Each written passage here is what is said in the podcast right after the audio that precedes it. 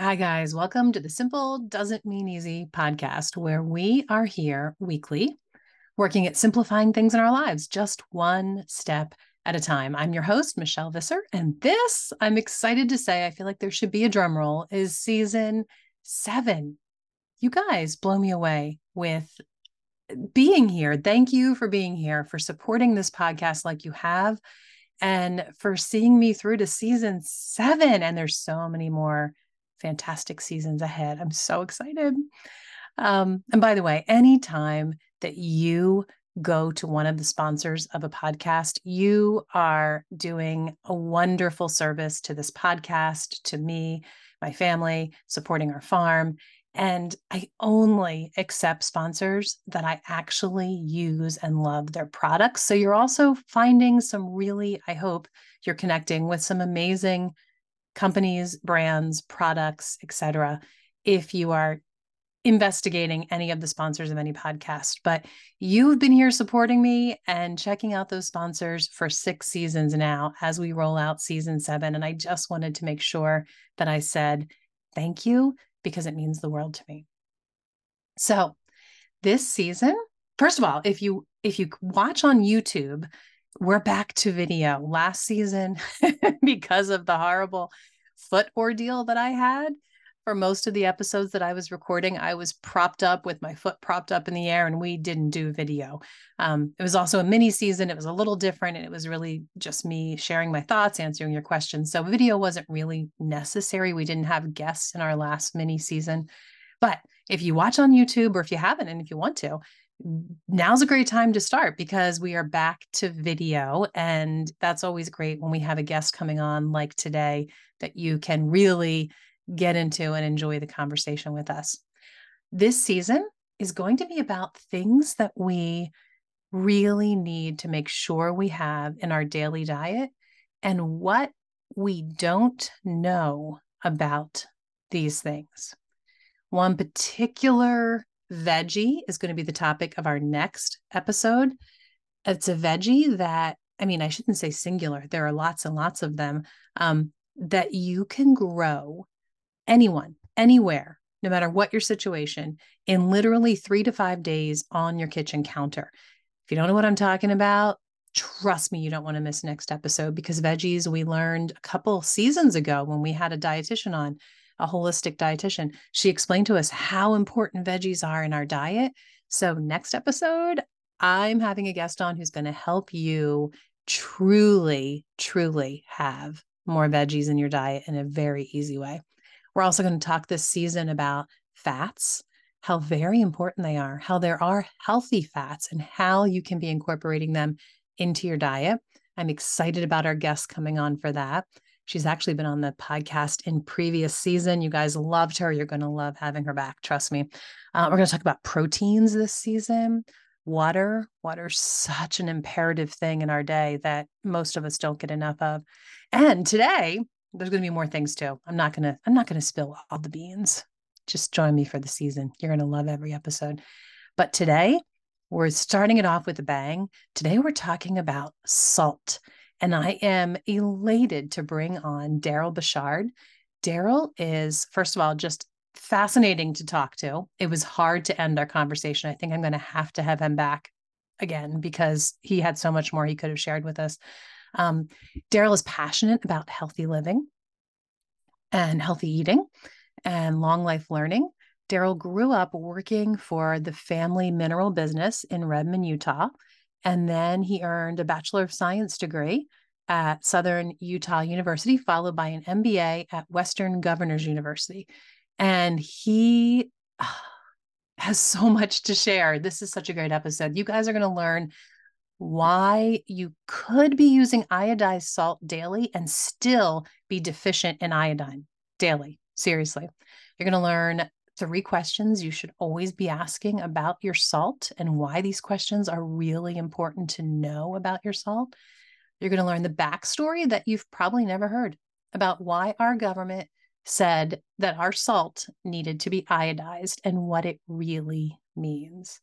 We're going to talk about what it means. This was like an eye opener for me what it means that salt is hygroscopic. I'm just going to leave that there. got to listen. Um, oh, and make sure you stay till the end because I'm going to explain the four different uh, varieties or coarseness or fineness, I guess, of salt that you can purchase and use and why it matters, why the different coarsenesses actually matter, and how I choose which one I'm going to use on any basis. And I am going to answer those three questions that Darryl lists for us. That's all he does is he gives us those questions about what we should know about our salt and then we move on in the conversation. But I realized after I finished recording with him, I want to actually answer those questions for you guys about the salt that I choose. So maybe that will help you as you're determining the best salt for your family. Also, be sure to go to soulyrested.com slash salt. And there I share with you my three top favorite products from my absolute favorite salt company. And also, if you go to realsalt.com and use code souly rested, you can do that anytime, all the time, whenever you need new salt, any of the varieties or any of the products that they offer. They have some amazing electrolyte drinks, some amazing immunity drinks, lots of other good stuff, actually anything there at realsalt.com. Use code souly rested, S O U L Y R E S T E D, anytime and save 15% off your order every time. Also, if you're ordering $30 or more, you will pay $0 in shipping. How fantastic is that? If you want to just try one product, my one that I will get nowhere else is my regular old salt. And at realsalt.com, they call that fine. That's their fine salt. I personally always order in the 25 pound bag because the price per unit is so much better when you're buying in bulk and it's never going to go bad. It's so easy to store. Why on earth would I not want to get the best salt at the best price? So that's what I choose. Anyway, so be sure to stay till the end because I'm going to break down those different, like I said, different coarseness and varieties and more to talk about after Darryl and I are done our really interesting conversation. You're going to love it. Here we go. Okay, Darryl, thank you so much for joining us. I am so excited to literally pick your brain about all things salty. Michelle, it's great being on the program. I, I can't wait. You know, people think salt is salt, or people have thought, you know, salt must be a boring topic. But as we visited before the show, you can see I'm pretty passionate about salt. I grew up playing in salt, and uh, I'm excited for the conversation today. Me too. So I want to start right off with the biggest question in my mind that I remember growing up. My mom was told again and again by her doctor that she needed to watch her salt intake. And I know that there's some medical misnomers around this. And I would love to just get your thoughts about because I know salt is not bad for us, right? You know, uh, you are right. You know, what's interesting about salt, just like fat and so many other things, it's gone through a cycle. You know, for a while there, we heard that fat was bad and everything should yes. be low fat. But yet now we know that fat, the right kind of fat, is absolutely essential for our brain health, for our eye health, for our organ health. And and salt kind of went through that same phase. In fact, there's an article that was called, and, and here's a copy of it. You might not be able to read it, but it said evidence yeah. for the relationship between sodium chloride intake and human um, essential hypertension. Okay, and first of all, those watching on YouTube, you know, you know this. The rest of you who are just listening, you don't know that Darryl literally just held up this paper for me because that title is impossible. Not a catchy title for the paper there. well, and it was it was written or published in 1954. And okay. as part of this study in 1954, they took these mice and they injected them with copious amounts of salt. And what they found was is when you injected high amounts of salt, there was some negative health outcomes. And this one study is what rippled forward into this idea that all salt is bad and that it it gonna it, it causes blood pressure and hypertension. The challenges with the study and what's been refuted since is if you go to the hospital today, the first thing they're going to do is they're going to give you an IV of saline solution, which is salt water. In fact, you could have high blood pressure, you could have hypertension, you could have cardiovascular disease. outside of dialysis, any problem that you have, you're going to be started with an IV of salt water hmm. because an IV of anything but a sodium and chloride based IV would be disastrous. An IV of distilled water and your cells will start to rupture. An IV hmm. of tap water, an IV of coffee, an IV of anything but saline is going to kill us because our tears are salt, our sweat is salt, our urine is salt. No matter how much distilled water we might drink, all of our body functions on salt. It's how our body mm. cleanses itself. And if we went back before the invention of the refrigerator, all of us would have eaten more salt because our food outside of season would have been preserved with salt. Yes. Our kimchi's, our sauerkrauts, our pickles, our fermented veggies, any meat. Yes. And the meat, yeah. Preserved. My grandfather had a smokehouse right outside of the old farmhouse. It still stands there today. And I find that fascinating. And, and so salt wasn't the problem. In fact, because salt was so essential, every civilization started around access to the salt deposits. Mm, Every wow. religious texts that we have on record talks about the importance of salt. Hmm. In fact, if you earn a salary, that's term is based on a Roman soldier right. getting paid a wage in salt, which I is I forgot that fun fact from my high school days. Thank you for reminding me. I love that. Well, and that old saying is a man worth his salt. Yes. Was because if you're a Roman soldier and you're getting paid in salt and you're not working hard or you're a slacker, you're not earning your keep, you are not worth your salt because yes. you're getting paid salt that you're not earning. And that's why that phrase comes to be. So salt has never been the problem until the last hundred years or so when the nature of salt started to change along with a lot of other parts of our diet. And so I think it's worth knowing why you know salt did get a bad rap, why salt is essential for health. It's given in every IV and then how we can get back to salt the way nature created it. And I think those are some of the the topics that we hope to cover today. Yeah, definitely. Um so, d- did you actually say that civilizations were always formed around the salt deposits?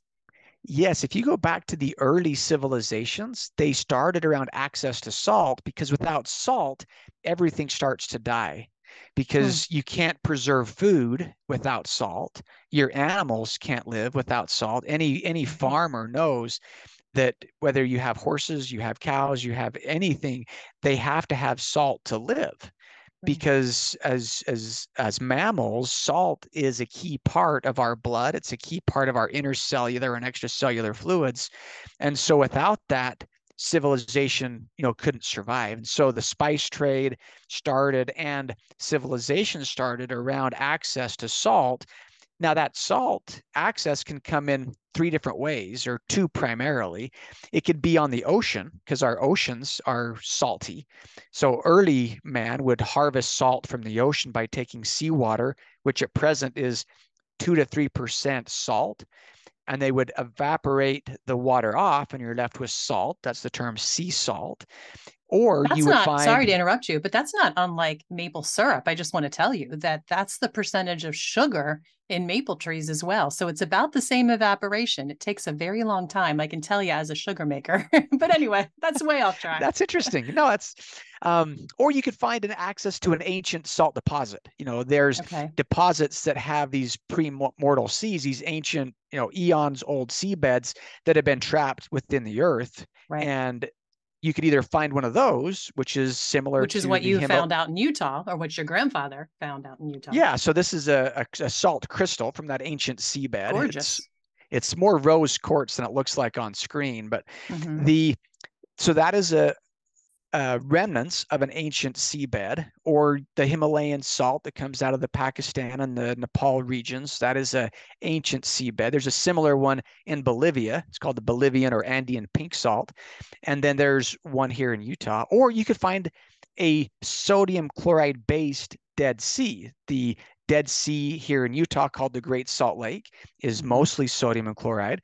You've got the Dead Sea in Israel, which is actually more magnesium chloride, which isn't what our bodies are based on. If you've ever swam in the Dead Sea or tasted salt from the Dead Sea, it's quite bitter.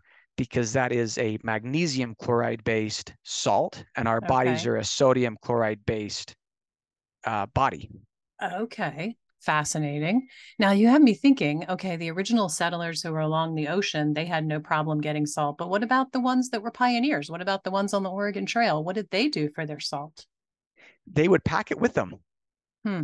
And so there are salt mines um, in Kansas. There's there's other salt mines underneath the city of Chicago. There's salt, um, oh, and then there's um, yeah, so the big the big Morton plant is right there outside of Chicago. Okay. They do that okay. very different there. They actually use a process called a solution mining and vacuum pan evaporation, where they will take the the salt deposit here in Utah occurs pretty close to the surface, and so we just come from the surface and extract the salt.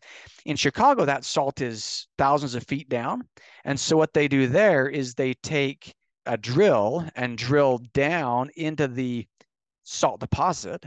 Then they flush the area with fresh water, which would eat away and dissolve the salt. Then they suck it back up to the surface oh. and then use a vacuum pan evaporation system, which requires less heat than if you were to boil water outside of a vacuum. Then they add some chemicals to it that we can talk about in a second, and it yeah. gives you that beady uh, white table salt that many people are familiar with. So those yeah. are the different types of salt. You can find it the natural way through an ancient seabed, uh, like the Himalayan or the Utah deposit uh, called Redmond Real Salt. You can go to a current ocean, the Gulf of Mexico, the Mediterranean, the Sea of Japan, San Francisco Bay. Those have some unique challenges today because we humans haven't been the best stewards of this planet we live on.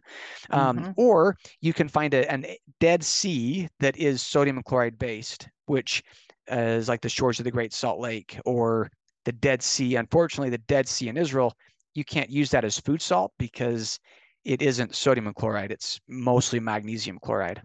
Okay. So just the fact that in Chicago, they're pulling it up that long distance and they're adding the water, like right away, that makes my kind of flags go up because as a sugar maker, I'm always thinking about how processed is sugar and the more processed it gets, of course, the less healthy it is for us. So, right from the beginning, that tells me, oh, they're doing more than you are just from how they're getting it out of the ground, which is kind of crazy. Yeah, then, you know what? I... They're they're obviously, I'm guessing, are they adding chemicals to make it even whiter? Because Americans are obsessed with white. I don't know why. Like tea bags, they have to be bleached white tea bags. Well, guys, do you really want to soak your tea in bleach before you drink it? No. so are they you know, adding chemicals to make salt white?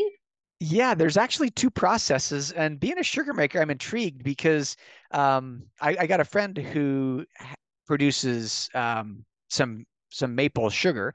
Mm-hmm. Um, and it it uh, always fascinates me that process because if you look at, I would imagine in sap, you have high amounts of nutrition. Um, Absolutely. lots of lots of other things besides just your glucose or your you know fructose or sucrose right? There's a yep. lot of other things in there. So in salt it's very similar. In the in the ocean ocean water occurs with sodium and chloride which we we have established we need. But it also has trace amounts of potassium chloride magnesium chloride calcium chloride selenium copper phosphorus iodine zinc.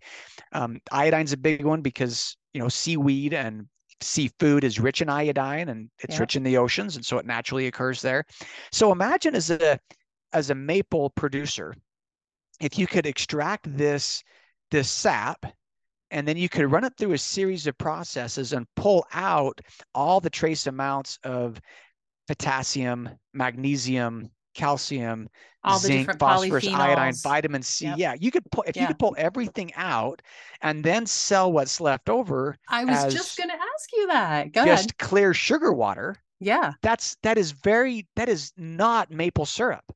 Right. You don't have. And then I could the... probably sell my polyphenols on the market too, right?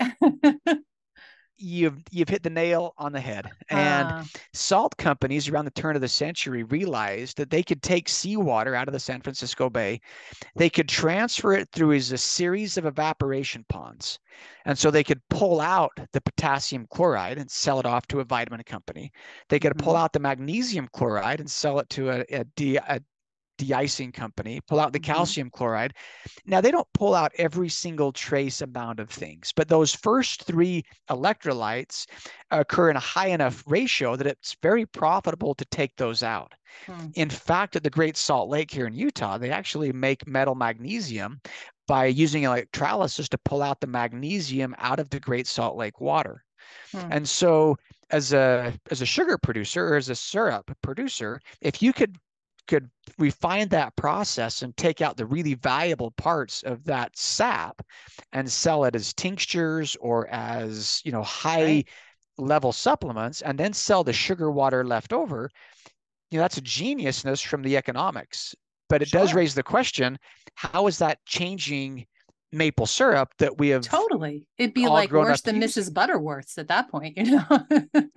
So so that's I, I love that you made that connection because that's the first problem with salt. Mm-hmm. now the mm-hmm. second problem that we faced is salt is hygroscopic. Hygroscopic means it'll suck water out of the air. H-y-g-r-o hygroscopic okay. wait a minute darryl when you're holding up this gorgeous block of salt I'm thinking I've got to ask you why, when I buy those salt lamps, do you know they look just like your gorgeous chunk of salt, but they have a little light in it, or sometimes you can put a candle in it. Mine always melt. Is it because they're whatever that word is you just said? yes, you are. You are exactly right. Unless it's so you, frustrating because I love you, my lights. so you ahead. could you could cover that light with an acrylic, um, you know, coating, and okay. it would not do that. Oh. Um, but if if I were to put this, or you put your your salt lamp on your kitchen table on a rainy day, you will actually end up with a pool of water underneath that lamp because yes. it actually is sucking water out of the air. Yes. So when I live in a humid environment, that's why I have this trouble. Ah, what's yep. the word again? Hydro. It's hygro. Hygro. Hygroscopic. Hygroscopic. Okay. Yep. How about that? Okay, go ahead. so salt is hygroscopic, and that's important in the body because this the, the body in the body salt. When I say salt in this discussion, I'm talking about sodium and chloride. Not the, the mm-hmm. chemistry definition of salt is an acid and a base that are bound one to one bond. So a magnesium chloride, sodium uh, sulfate, those are all salts. Okay. In our discussion, we're saying salt is sodium and chloride, okay. but in the body, sodium chloride's job, one of the main jobs, is to help regulate the intercellular and the extracellular fluids. So there's this pump in the cell called the sodium potassium pump, and it opens and closes like this and flushes the cell's fluids and balances the intercellular extracellular fluids, which is why there is salt does impact our body's ability to interact and, and retain moisture. That's its hmm. job. So mm-hmm. animals have always craved salt and craved water to balance those essential fluids. It's also why if you have too much potassium, you can throw the body out of balance. If you have too much sodium, you can throw the body out of balance. It needs both. It needs more sodium than potassium, but it needs both of those for that sodium potassium pump to work like it should. So, okay this salt crystal that's now hygroscopic, which its job in the body is to regulate fluid. What happens is if I put that salt in a shaker and I leave it on my kitchen counter right next to the crystal that's melting, that shaker is going to draw water into the shaker, just like it's drawing water and melting your crystal on the table. Now, that's not necessarily a problem. Our grandmothers knew how to solve that. They put rice in with the salt. I and still it do it all the time. Yep. So great solution. But these scientists got together and said, what other chemicals besides something like rice can we add or coat that crystal with to stop the salt's ability to interact with moisture in the air? Now, they didn't say, should we do it? Because that's a mm-hmm. very different discussion. But they said, what can we, what can we coat or paint every one of these little crystals with right. to stop its ability to interact with moisture? Even though that's its job is to interact with moisture. So they came up with a list of chemicals, things like sodium silicoaluminate, calcium ferrocyanide, hmm. or sodium ferrocyanide, um, tricalcium phosphate, propylene glycol 400. There's a there's a whole list of chemicals that you might find as an ingredient on the back of your sea salt or your table salt. Hmm these ingredients are there to stop the salt's ability to interact with moisture. Very similar. And it all to, comes down to marketing, right? Because people think I can't have salt that sticks. That's a bad thing. I don't want that. Whereas right. they could just also shake the shaker before they, you know, put it. You know, uh, just food. a two, just two yeah. taps of the. Yeah. Well, and so the marketing campaign was genius at the time. There's mm. this campaign. It says, "When it rains, it pours." And there's a little girl with an umbrella and the salt is just dumping all over the rain is but the salt is trickling out of her shaker as she's walking down the road in a humid day and the tagline when it rains it pours was because this is when they created this hmm. this chemical that could stop salt's ability to clump in the shaker which also stops I its ability to interact with moisture. Understood that line. You just gave me a moment that I actually understand what the heck Morton Salt is talking about when they say that. never... And it's wow. a cute tagline. Sure, and the girl with her um, umbrella is cute. I mean, it's as cute. Yep. You know, it's as cute as what was this? What was the um? It's the same. It reminds me of the same girl as the sunblock or the sun tan um ad where the girl is sitting up on Coppertone. Was it Coppertone with the cute little girl that and she has her bathing suit and you can see that she has a sunburn, oh, you know. They're both these that's... cute little girls that I think are great marketing ideas that people came up with, but we don't need the chemicals in our salts. well, and and so after after this, you know, this, the nature of salt changed. Um, but yet in people's minds, they still said, to me, it would be like if if everybody defined, you know, white sugar water as maple syrup. Hmm. Um, because it started, it might have started hmm. as maple syrup, hmm. but they've ran it through so many processes. Now it's a simple sugar. Yeah. Um, but we, so we when I'm it... in the store and I see something that they very, very, um, oh, what's the word I'm looking for? Deceitfully make it look like it's maple syrup. They really make a really big effort to put the word maple really big, and you have to look really closely or turn it over and look at the ingredients. And some people walk out of there thinking they're buying maple syrup. I get furious. You must feel the same way standing on the aisle looking at the salt because you're like, that's not really salt.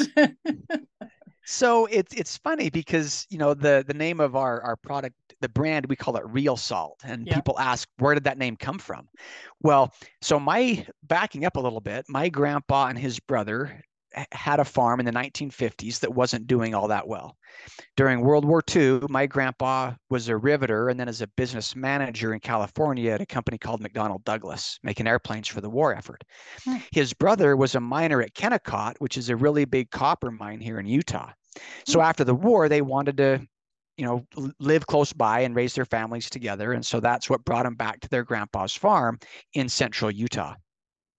And they knew there was salt under their farm because there was some outcroppings of salt north and south of their farm. In the 1950s, the salt, uh, the farm wasn't doing that well because of a drought, and they knew that people still had to have salt for their cows, and people would buy it for the roads to keep the roads safe, and and so they dug down and started a salt company initially, you know, it was this like this rosy pink colored dirty salt. And so mm-hmm. they didn't sell it for food salt because there was these oh, minerals in it. Oh, it, so was it was only, dirty, quote unquote. Right. Oh. It was only oh. for the cows and but the family found that it tasted wow. better than the you know the the table the white table salt and so they uh-huh. liked it but didn't really sell it to anybody and mm-hmm. and then in the 1970s as the health food movement started to move across the country there was a nutritionist that came through the area got a tour of the mine and then we started getting these phone calls from customers saying hey i want to buy your i want to buy your salt. And then we said great are you calling for your cows or your sheep? Or and they said no we want to we want to put it in our our you know sell as food salt in our health food stores because there was this article that said this this ancient salt from Utah has all these natural trace minerals that not only taste better but doesn't have any of the additives. And we're a health food store. We care about these things. And hmm. and so my grandpa and my dad and the brothers sat down and said hey what do we what do we call this stuff it's it's not white salt it's not fake salt it's it's just real salt I love and, it. Uh, so that's how the brand was. That's how the brand was born. As silly it's as it's a lot better than not for animals salt salt or really for people salt. Real salt's perfect. okay, that absolutely fascinates me because I feel like today your company is facing the exact opposite discussion as far as marketing because now people value your salt so much for taste. I have never, I haven't used any other salt since I discovered you guys five years ago. No, I haven't bought anything else. But I was really surprised. I had Carson on the podcast a season or two ago. I'm forgetting his last name, um, but he came on about with Redmond Agriculture. Oh yeah, uh huh. And he blew my mind with how good this is for the animals and for the soil. And I was sitting there thinking, but wait a minute, it's the really good stuff that I want in my kitchen. I don't know if I want to give it to my animals, you know, the exact opposite thing that you're talking about. So that's well, kind of interesting. Fortunately, we have plenty. Um, yeah. And there's, yeah, there's plenty of salt for the animals and plenty of salt for people. So, yep. Yep. Okay, so you had mentioned this idea that uh, how do I word it? Can can anything be called sea salt? Because you had mentioned that you know they can strip it of everything, right? And they can do things to it, but still call it sea salt. Yeah. So you know, years ago, like back in the 1970s, um, or even today, if if we hold your audience and said, "Hey, raise your hand if you've heard sea salt's better," probably a good percentage of people yeah. would raise their hands thinking that that sea salt's better. Unfortunately, that's not the case because you can have processed salt coming from any source. And in the US, any salt, regardless of how it's produced, can be defined as sea salt because it hmm. comes from a seabed at some point. It's the Dead Sea, oh. it's the oh. current ocean, it might be an okay. ancient sea. Now, some countries do limit that, and some countries will say salt labeled sea salt has to be from a current ocean. So if even salt from the Dead Sea can't be called Dead Sea salt, in Canada or in Japan. Mm-hmm. Um, it only sea salt can only be used if it's referencing a current ocean. The U.S. doesn't have that terminology, so okay. you can use it um, however you like. The bigger challenge is all of this processing that we talked about. Some people think that sea salt means not processed, but I can take salt from the current ocean and highly refine it. I could take salt from an ancient seabed under the city of Chicago and highly refine it. Or I could take salt from a salt bed like the Himalayan deposit or the Redmond deposit here in Utah, and I could highly refine it. So there's really three questions that I think your listeners ought to ask to find a good salt. And it might be Redmond, it might be another brand, but there's there's three good questions I think okay. will lead you to a quality product. Perfect. So this is the place to start taking notes if you haven't already. Okay. so the first question is who's producing it? And I think this uh-huh. applies to salt or any food that you might want to eat. Today, it's getting harder and harder to really track down the source of our food. So if you go to the farmers yeah. market even sometimes they might be selling something that was made miles away that has no connection to any local farmer.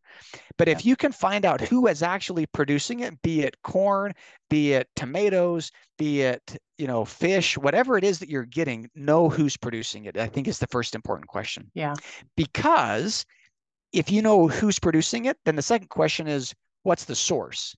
You know, is it coming from a of a farm right next to an industrial chemical plant?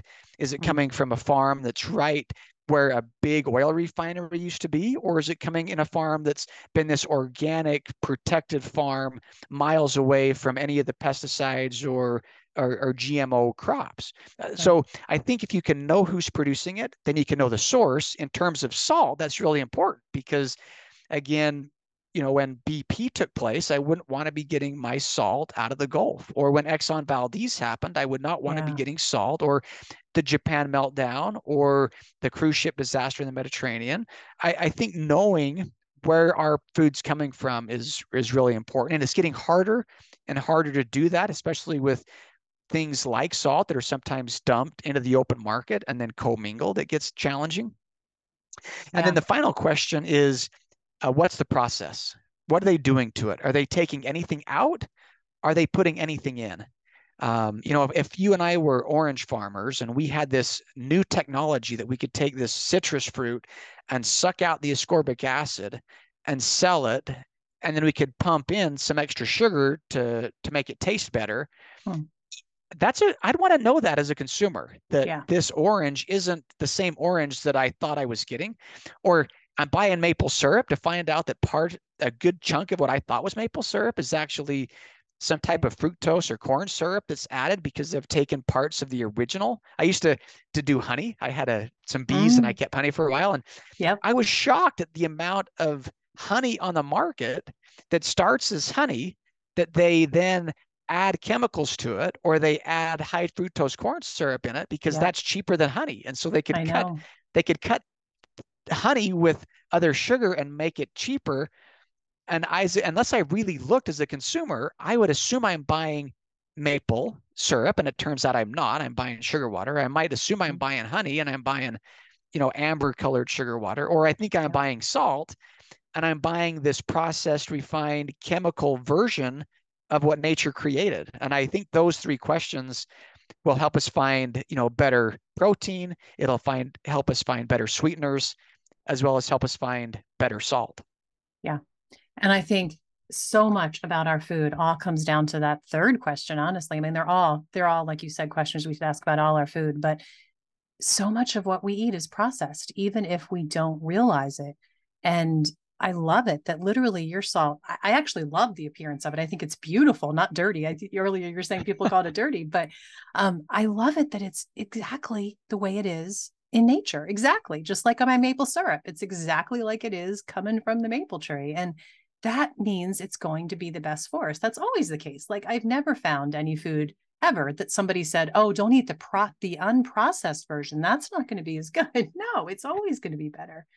Um, you know, what about I, salt I, substitutes? Right, like these things that they somehow are they're better for you because they're substitutes. Tell me about well, that because people have heard salt's bad for them, which we have determined isn't, unless right. you're on dialysis or kidney failure, because they've heard salt's bad, they're going to try to find something to replace that. And so these salt substitutes, they will take salt and they will cut it with another series of chemicals to to offset the sodium. But in doing so, it actually causes more problems in the body. In the US, any salt substitute will have a warning that says for normal, healthy people, consult your general practitioner before use. And they do that because the additives to make a processed salt substitute is actually harder on the heart and the body than mm. any natural salt. Wow. Not that I'm surprised, but yet I'm still surprised. wow.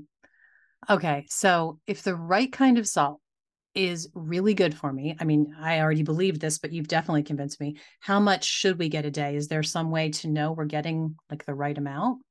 Well, the World Health Organization or the the, the daily recommended allowance of sodium is 2300 milligrams. However, most doctors today that follow this idea that that nature has it right with salt says mm-hmm. a better a better way is to salt your food liberally and then offset the water that you drink with a quarter teaspoon of salt. Because again, in the hospital, we're going to get an IV of saline solution, which is salt water. Now, if you're a person that's eating out of boxes and cans and processed foods and from you know restaurants and grocery stores all the time you're probably getting more salt than you need because mm-hmm. salt is a very cheap preservative. And so you can take really bad food that you shouldn't be eating and add really processed salt and make that really bad food with really bad processed salt last way longer than it should. Yeah. And yeah. then you wonder why you're having health problems. But if we're eating a natural diet, eating a lot of raw foods, you know, farm raised veggies, our own produce, you know, our own good clean meats, at that point, you do need to go out of your way to add good, clean salt back to your diet. Okay. So I, you lost me a little bit with the every cup you drink of water. Tell me that again. Uh, so, so Dr. David Brownstein in his book "Salt Your Way to Health" and mm-hmm. Dr. Batman Gelly's book "Your Body's Many Cries for Water" would say to add a quarter teaspoon of salt per quart of water that you a drink. Quart of water. Okay. Yeah. In addition to liberally putting it on your food. Yeah, salting your food okay. to taste. You know, a lot of people when they switch to a low salt diet, the first thing that starts to go is their digestion because we know that sodium is important, which is why it's in the IV. Potassium, magnesium are important. The forgotten nutrient when it comes to salts is actually chloride we don't think a lot about chloride, but yet our bodies digest food with hydrochloric acid. And so we need chloride that comes in the form of sodium chloride, magnesium chloride, potassium chlorides, calcium chlorides, because our bodies will take hydrogen and the chlorides from salt and make hydrochloric acid, which is HCl. And so our bodies need abundant amounts.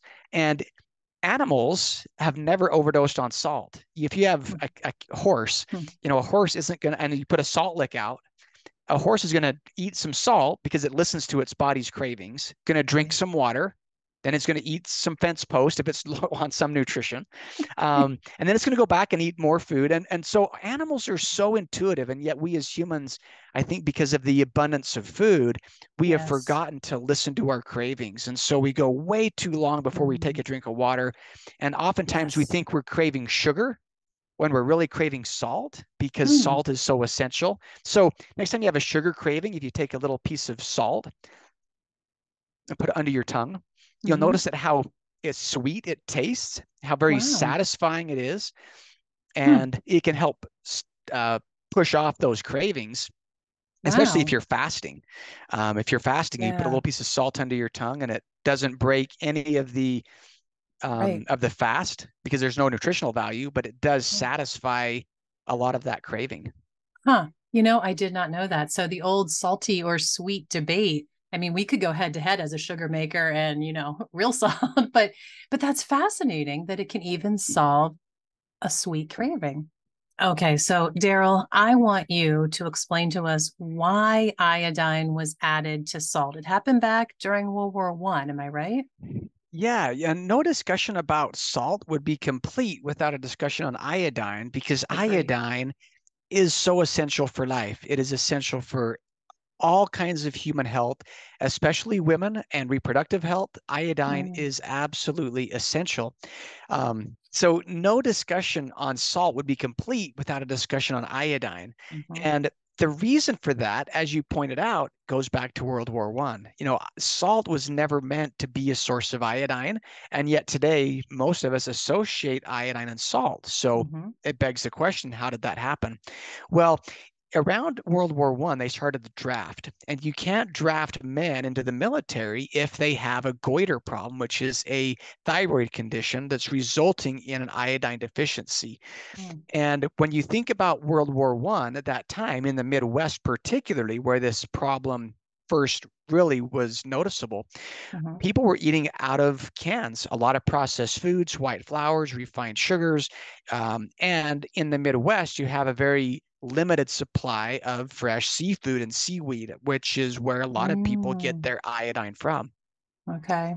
So the military sat down with the world leaders or the US leaders and said, what are we going to do to solve this iodine deficiency in our population, particularly in the Midwest? Because again, we're not eating foods rich in iodine. And so mm. they said, well, let's what can we add iodine to? You know, in some municipalities, they mm-hmm. will add fluoride to water to force mm-hmm. I- fluoride consumption. And they said, what can we do to force iodine consumption? They looked at adding it to flour as a bread volumizer, wow. like you might add bromide as a bromide as a, a, dough conditioner.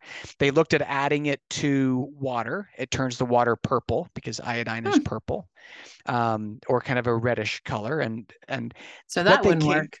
No. And so what they came up with was adding a particular form of iodine called potassium iodide. They could add that to salt, and it would be somewhat stable and then you could force because you have to eat salt to live mm-hmm. you could force iodine consumption into the population that might otherwise not be doing what's good for them and seeking out hmm. natural mm-hmm. sources of foods rich in iodine mm-hmm. And so rather than having a campaign that said, hey, everybody eat more foods rich in iodine, seek out pinto beans, seek out seafood, seek out dulse and seaweed and kelp, what they said was to salt manufacturers, from this day forward, you have to add potassium iodide to your salt. And if you hmm. don't, you're required to put a disclaimer or a warning that says oh. this salt does not supply iodide, a necessary nutrient. Wow. Even though natural salt has about 10% per quarter teaspoon of your RDA, recommended daily allowance of iodine, hmm. it's in there, but unless you add it, you have to put that statement on the bottle. And that's wow. why people associate iodine with salt. Now, did it solve the problem? It actually did um, in a teaspoon of iodized salt, you have a quarter teaspoon of iodized salt, you have 45% of your daily recommended allowance. Now, what they've found is less than 10% of that iodine or that form of iodine, when attached to salt, is actually bioavailable. The way they test that is they look at the serum levels in the body. They give you X amount of iodine with salt. They would expect well, I'll use this analogy. They give you this much iodine in salt, and they would expect this much iodine in the blood serums. What they find, it's 10% of that amount. Hmm. When you add iodine to flour, it actually boosts it, um, hmm. but it's just not stable. Hmm. And so that's not shelf stable. Why, yeah, it, it, it and it. I don't think it, it makes the bread taste funny and turn red because okay. iodine, um, in that form, it would it would turn it red. That's why okay. iodine drops and supplements. You know, if you ever get iodine yeah. to clean a wound, it's purple. Yeah. Mm-hmm. So, so that's why potassium iodide is mm-hmm. added to salt. Now, is iodine important? Absolutely. And there's iodide and iodine, and both of those forms of iodine are essential for life. And we, all of us, should go out of our way to eat foods rich in iodine. And most of us probably should go out of our way to find an iodine supplement because we probably aren't eating foods that are naturally rich enough in iodine that would meet our body's needs. And what they find is when they look at tumors in men and women, most tumors, breast tumors, prostate, um, they find that the levels of iodine in those tumors are virtually non-existent. It's just that's that's why iodine is so essential is because mm. of its links to tumors. Um, wow. Um, and and to repro- and to reproductive health. And if you live around a nuclear facility, they will have iodine tablets and iodized salt in the area because your thyroid loves halogens. And so, if there's radioactive iodine out there, your thyroid's going to absorb that. And so, mm that's why they have iodine tablets and iodine salt around a nuclear facility so you can saturate your thyroid with safe iodine so it doesn't wow. absorb the unsafe iodine in the case of a disaster. Wow. So it, just a little it's just interesting that we have come to associate iodine and salt when that was never iodine was never supposed salt was never supposed to be a source of iodine. Hmm. But because it's so essential, and because the US government forced consumption of iodine via salt, that's why we have come to associate iodine and salt, even though it's a very poor source of iodine. Yeah. So if you're getting your iodine from real food, then it's going to be bioavailable, correct? Like I mean, bioavailability is complex, but much mm-hmm. more so in this this study was done by Dr. David Brownstein. I mentioned one of his books earlier called Salt mm-hmm. Your Way to Health. He has another book called Iodine Why You Need It and Why You Can't Live Without It. And, and he goes into the bioavailability of the different forms of iodine. Okay. The, the other challenge with iodine, in addition to the fact that most of us aren't eating enough of it as is, is our thyroids love halogens. In, in your periodic table of elements, you have your irons, your metals, your noble gases. One of those columns is your halogens. Halogens include chlorine, bromine, fluorine, and iodine. Now, back in chemistry, we remember the top of the periodic table of elements are for the really small uh, and they get larger in atomic mass as it goes down. And if I were to have a, a box here, and this box was full of steel marbles, and some of those marbles were really big and some of them were really small, and I took a little magnet and I swirled it around in that box and pulled it out, the magnet is actually going to be covered with all the little balls mm-hmm. because the little ones are going to force their way in and push the big ones away until there's no big ones left. Mm-hmm. Your thyroid works the same way. And in order of size, if you pulled up a periodic table of elements, your smallest halogens starting at the top is bromine, chlorine, fluorine or fluoride, and then iodine. So iodine is the biggest of those halogens which means that it'll get displaced by any of those smaller halogens. And so if you have in your diet excess amounts or larger amounts of chlorine, or bromine, which is hmm. bromided flour or enriched flour, mm, or wow. fluoride or fluorine, those those are actually iodine blockers because of the way the thyroid uptakes uh, halogens. And so Dr. Brownstein would suggest the, the solution to the iodine deficiency is actually twofold. One, most of us, as I mentioned before, probably should be seeking out foods that are rich in iodine or finding a good iodine supplement that our healthcare professional would recommend that would work well for us and our lifestyle and our body. The second part is going through and trying to remove or or reduce halogen exposure by you know having a good water filter, um, avoiding enriched flour, which would be almost always enriched flour is enriched with bromide um, because it's a a, vo, uh, a dough volumizer, a dough conditioner. Wow, so, Darryl, you just made me so excited because I have been slowly replacing flour with all fresh flour. I haven't gotten to the point that all I use is fresh flour, but there's one more reason that I'm so excited about it. I had no idea about the bromide in the enriched flour. Yeah, wow. that's that's one that's easy to miss, and it kind of goes back to the you know looking at labels because you think yeah. enriched flour, oh, this is great. They must be putting a lot of good oh, stuff. Oh, totally. Enriched sounds so good. Yeah, Again, the but, marketers are fantastic coming up with the right adjective. Like I can't believe they make you put in that line that goes on the salt the adjective that they make you put. Um, what's the last part of it? Naturally uh, that, that um, it's necessary. Yes. Yeah. It's a necessary. Not... so it sounds like I remember. I'm not kidding. Like a decade ago was the first time I read that on the salt when I was standing in the grocery store, and I remember thinking, "Oh, it's necessary." Why can they have any other salt here? I really remember thinking, why can they even sell a salt that doesn't have this necessary component? But the crazy thing is, from what you've just told me, if I'm understanding it correctly, a lot of people would say, oh, well, all that sounds complicated. I'm just going to buy the iodized salt. That's the easy solution. But it's not the solution. You're still, you could very well still have iodine deficiency because of all these other factors. Correct. And the the amount that in that's in there it's it's it looks great it's 45% right that's a good mm-hmm. number other than when you look 10%? at 10% is that what 10% of the 45% and that's a very different number um, when you look at yeah. the bioavailability of that form when it's attached to salt.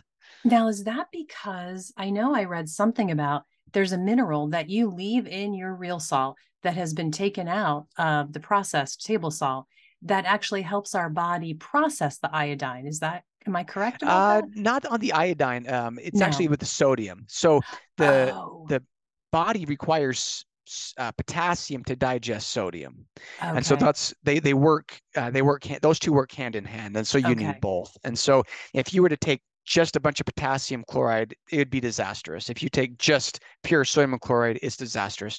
You need more sodium than potassium, but you absolutely have to have both. Okay. And so there is trace amounts of of those in real salt. There's not near enough potassium and real salt to meet your daily recommended allowance. There's not right. near enough iodine in in naturally yeah. occurring salt to meet your day daily recommended allowance. And so it would encourage, as most nutritionists would say today, that you need a, a, a, good round variety. You know, I love blueberries, and I know there's some really good nutrient value in blueberries. But if all I eat is blueberries, that's going to be a problem. Um, right. And there's some really good things in in good maple good maple syrup. Um, but you have a lot of ate, problems if that's all you eat. but not it, to mention would, tooth decay. right, but there's also a lot of good micronutrients that you might not yes. get if you don't seek out something like a a good right. clean maple syrup, a good clean you know fig syrup and you know good clean salt and yes. you know great berries and i just think the the abundance of of life and variety in our relationships as well as in our diet is mm. what makes the world go around. That's a great point. I love that. So true. So, um, I what I do is I choose to add a half a teaspoon of sea kelp every day to my daily diet. I put it in my smoothies, I put it in my scrambled eggs, and that gives me my daily amount of iodine that I need but you mentioned a lot of other things. Can you quickly, for those who weren't taking notes, rattle off what are good, healthy, real food sources of iodine? Well, I I don't I'm not I don't have my list memorized, but I do remember, or at least I think I remember, pinto beans being high on that list. Some okay. mozzarella cheeses on the list, Ooh, um, as I didn't well know that as um, the the best is you know of course seafood is is high on that list. Yes. Of all of the seaweeds, dulse is one of the highest forms hmm. of iodine, and okay. it's it's funny because that that is actually a very purple. Uh, if you bought dulse powder, it looks red or purple, very much mm-hmm. like iodine that you would get, you know, yeah. for an iodine preparation. Huh. Um, and for a while, I was making an iodized salt by taking our salt and cutting it with about 10% of dulse powder. Oh. And it gave oh. a almost a beet. Um, it kind of looks very like a beet powder almost because I the dulse that. is so purple. I'm gonna um, look that up. Why did you stop? I think that's fascinating. Because I was lazy. did you dehydrate? Did you bought the powder? You didn't have to like dehydrate your seaweed. No, I I bought it as I thought okay. it might be a fun product to sell. Um, that mm-hmm. would be a Redmond, you know, iodized yeah. salt. Um, I would jump so on the bandwagon. I uh, but there there is a slight. I, what I tried to do is bring up the dulse because dulse tastes like seaweed, which some people like and some people find it not so tasty. Yes. And I tried to bring up the dulse powder high enough that it would just be just below the threshold where it started to taste like seaweed. Yes. Um, yes. and I, if I remember right, it was right around 10%. If you cross okay. that, then it really started to taste more like seaweed than it did salt. Okay. Um, yeah. But if you can find a natural, like you're doing there, you know, adding, adding fresh sea, that's the best way. There is just yeah. so many good um, qualities of seaweed, and in the US, I think we've kind of gotten away from bitter. Um, if you go to a lot of countries, bitter is a very common flavor, um, especially if you go to the Middle East. Bitters is much more common. Uh, here, sugar makers you know, don't like bitter. Just saying. but bitter is is a good. There's there's good with bitter and with sweet. I mean, I like dark I, chocolate. I'll take that. I'll take bitter that way. well, sea, seaweed. If you get a really strong seaweed, it has a little bit of a bite to it. It does. It does for sure. Absolutely. Okay, well, I'm so excited about salt. I can't tell you how excited I am that any day now my 25 pound bag of salt is arriving. I order it. It's usually about twice a every couple years, I should say. I was going to say twice a year. I don't need that much. Every couple years, I run out of my 25 pound bag. I love it that you guys sell it in bulk. There's no better way to get the best salt at the best bulk sale prices.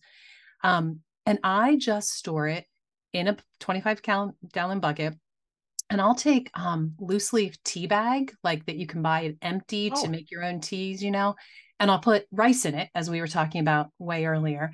And I'll put a few of those in my bucket. And I've never had any salt cake. I don't know if that's like the miracle solution, but I'm wondering if you have any suggestions, maybe better than my antiquated little rice thing that I do. But other than that, I mean, you don't need to store them, store the rice in any special way and it lasts forever, right? Correct. Yeah, there's salt does not go bad. I mean the salt. Um, I said rice. the uh the salt, you know, the only way you could the salt can go bad is if you contaminate it with something. Um, by okay. you know putting that's where the old saying is this uh, salt that's lost its savor means mm. salt that's been contaminated because once you scatter salt across the road, trying to gather that back up is well, is virtually impossible. Right. right. Um, but yes, if you live in a very dry environment in the West, you or anywhere that's dry, you, you probably don't even need to worry about the rice. Okay. If you are in a more humid area, certainly that would be me. Remember my salt light. um, yeah. And if it does clump, you know, one of the nice things about a uh, if a bag or even a bucket is you you know drop it a few times, yes. um, and you can you can break that right up. It's not. It, it's just that the moisture is is binding together, and so that's that's how you can break that back up by just tapping on the yep. the jar or the bag. It's so simple and I'm I'm thankful for it whenever it happens because I remind myself this means it's real food and I love it. So um are there any other products? I mean, you mentioned way earlier too about with every quart of water, you should have a certain amount of salt. I love it that you have Re-Lyte products where you're using your real salt adding some amazing flavors that are all natural and i can use that to put in my water to get my daily amount of salt. Like tell us about whatever else you have that we can enjoy the real salt in different yeah, so, forms. so first off you know rather than going to one of the commercial sports drinks if you're active in the garden you're you're sweating all day rather than going to a, a processed you know pedialyte rhysolite rehydrolyte or you know Gatorade or any of these other ones, yep. you can make your own electrolyte drink for pennies on the dollar. So mm-hmm. my favorite recipe is a quart of good clean water, one quart, a quarter teaspoon of real salt, a squeeze of lemon, and then a little bit of your favorite sweetener, whether it's a little bit of maple syrup. Um, in fact, if you were to have access to maple syrup and not refine it all the way down, and just mm-hmm. instead of going all the way to whatever percentage maple syrup is, yep. um, not 17 or whatever that number is, yep. going a little bit less, and you could get the electrolyte properties of the maple Definitely. sap it's a little sweet, but not quite syrup. Mix that with a quart of water with a quarter teaspoon of real salt. That'd be the best electrolyte drink on the planet. Yes. I actually um, have it on my blog. If anyone listening, I'm going to put it in the show notes. I have the recipe for doing exactly that, for making a maple switchel, doing exactly what you're talking about. And I think that, you know, make that. Um, yeah. That is way better than the artificial colors, flavors, you know, pink, purple sports drinks. Never now, buy the Gatorade. No. And and sometimes you know you're in a you're in a hurry. I, I, love mountain biking. I love being active. And sometimes it's just not convenient to stop and to grab my my water and grab my shaker of salt and grab my reduction of maple syrup or maple sap. And so we do sell a product we call it Re-Lyte um, that's uh, Re-Lyte and that is just our salt mixed with some magnesium, potassium, some stevia, and then a sweetener or a flavor to make that a little easier on the go. Um, it mm-hmm. more expensive, which is why I like making it myself, unless you know I'm I'm on the go, going for a bike ride or going you know hiking with the kids. Oh, the but it's so delicious. Way you guys have flavors I could not make myself, so. Well, I, I, I don't think it's I think it's a great price and I use it all the time. I love it and I like to use it as fun dip. I remember those uh, treats as a oh, kid where you take your. And I'm so trying I, it today. I am trying I will it today. take apples and I'll slice apples. I and then I'll that. dip it in my favorite, which is the strawberry lemonade Re-Lyte. Yes. Um, okay. And it's it's delightful. I'm gonna try um, it in the I'll, berry. Some apple in the berry. Oh, very good. Wow. I'm doing it as soon as we um, as soon as we are done recording. and and most people, if if you're healthy, you're living a, a healthy diet, you're eating or or eating a lot of your food that you're either you know preparing yourself that isn't highly processed going out of your way to add more salt to your diet you're going to feel better most people are actually dehydrated because they're not drinking yes. near enough water they drink a lot of water because they know they're dehydrated now they're just flushing salts out of yes. their body yeah so by adding good clean water, listening to our body's cravings, enjoying the apple with some Re-Lyte powder as your yeah. own fun dip, yeah. you know, making your own electrolyte drink with with tree sap and with salt. Real food and is fun, isn't it, Darryl? It is. It is. Yeah. I love it. Well, you've inspired me in so many ways, but I think the most excited thing I'm, I'm about is this fun dip. I'm I got to go because I got to go try it. Darryl, thank you so much for taking the time to break this all down for us. I I find it fascinating. You taught me so much about salt, and I'm so thankful you took the time to to talk with us. Michelle, it's been a real pleasure. I hope you have a wonderful afternoon. Enjoy the fun dip, and uh, I will keep us posted. All right, thank you, Darryl.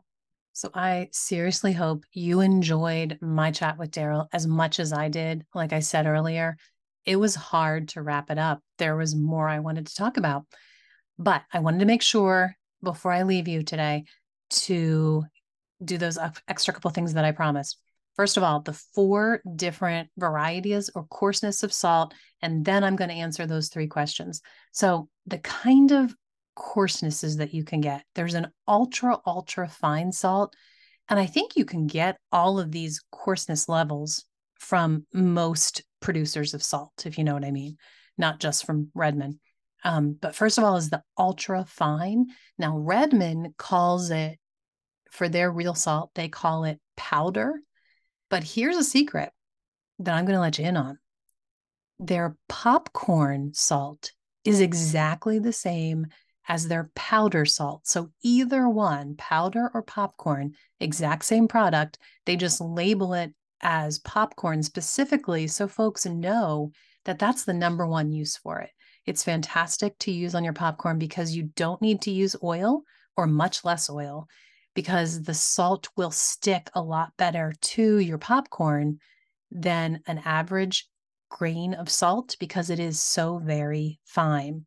It's not a salt that I would ever use in my baking or cooking, because the the granules are so teeny tiny if you're getting a teaspoon of that salt like because that's what your recipe calls for you're going to have probably too much salt in your final product because those granules are so tiny a lot more salt fits in that teaspoon there's no air pockets around the granules so i stick with using that for my popcorn but i use it at least five times a week, sometimes daily, some weeks, because I eat a lot of popcorn. We all do in our family. We love popcorn.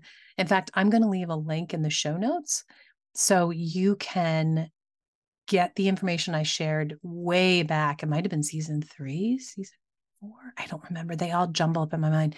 But there was an episode where I shared, I think it was six, six swaps that you need in your life. And one of them was if you eat microwave popcorn, you absolutely need to cut it out of your diet for so many toxic reasons, and you need to start using air pop popcorn. So I'm going to link my recipe for how I make my popcorn in the show notes.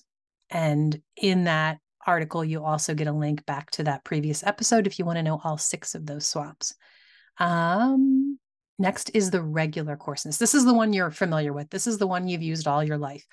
At realsalt.com, they call this fine but it's it's regular. I, I call it regular.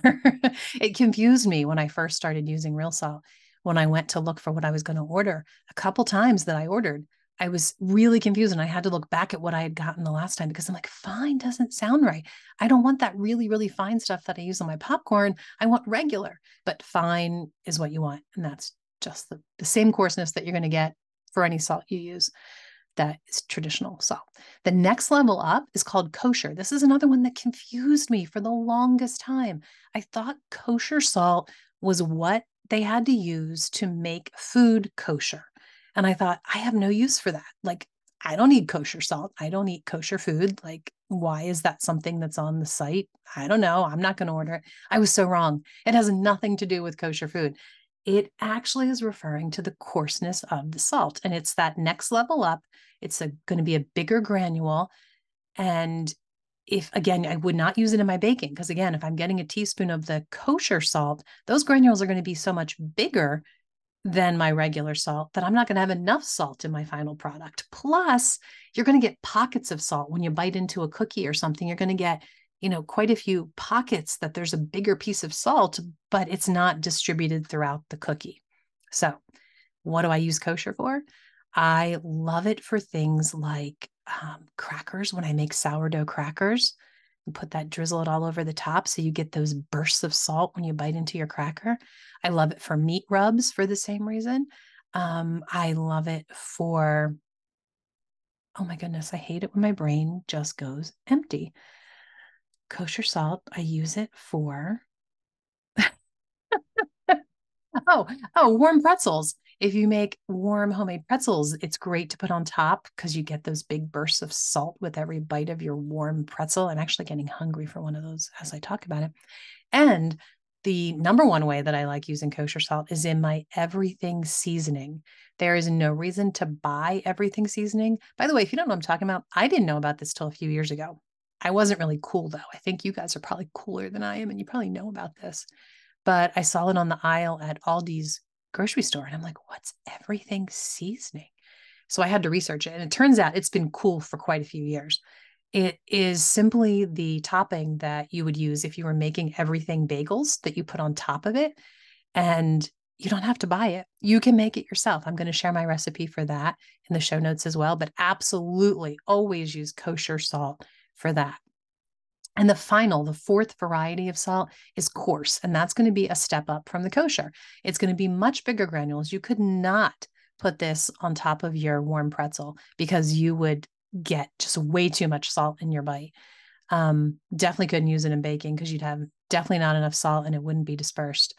But it's great if you have a salt shaker so you can not a salt shaker, a salt grinder. So you can grind it as you're going to use it and you have freshly ground salt on your salad or wherever you want to, you know, disperse that. So that's the four kinds the ultra fine, which they call powder at real salt, the regular, which they call fine at real salt, the kosher, and the coarse.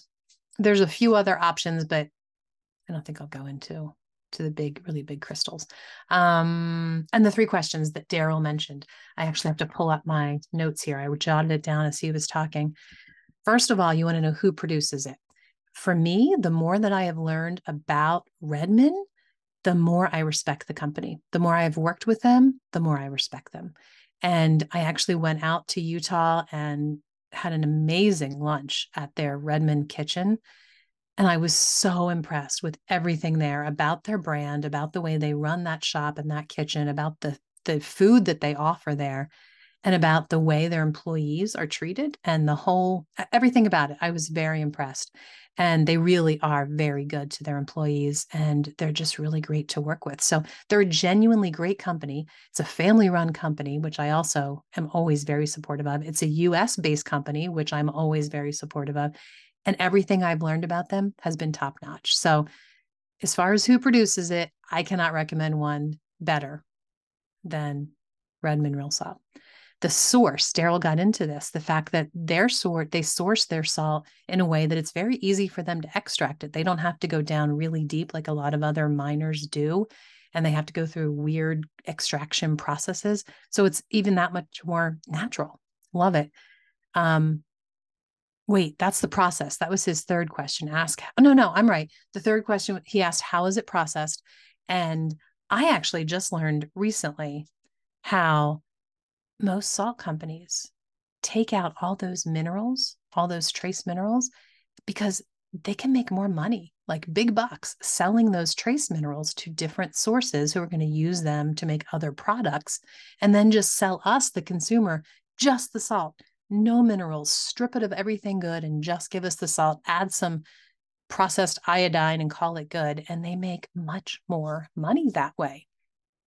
So I love it that Redmond Real Salt doesn't strip anything. It is literally, it comes to us the way it comes out of the ground, except they make it, you know, one of those four coarsenesses that I just talked about. But other than that, it's just like it was when it was mined from the ground. And all those minerals, more than 64 trace minerals, are in the salt that comes to your front porch delivered from Utah. So there you have it. Those are the three questions. Darryl was very humble. He didn't get into, you know, how Redmond stacks up with those questions. So I thought it was something that would be helpful to share with you because I when I think about those questions with the salt that I choose, I'm always I'm always really pleased, really happy with with real salt. So there you have it. Um, they weren't even a sponsor of this episode. I just was so excited that Darryl could come on. So all of that that I'm sharing is totally from my heart, not even sponsored by Redmond in this episode. So, okay, join me next week. We are dropping a new episode every Monday. Like I said earlier, we're on YouTube as well as you can catch me on your favorite podcast player. Please take a second to leave a review. It means so much to me. And I think that's it for today. I'm excited about the new season. I hope you join me next week.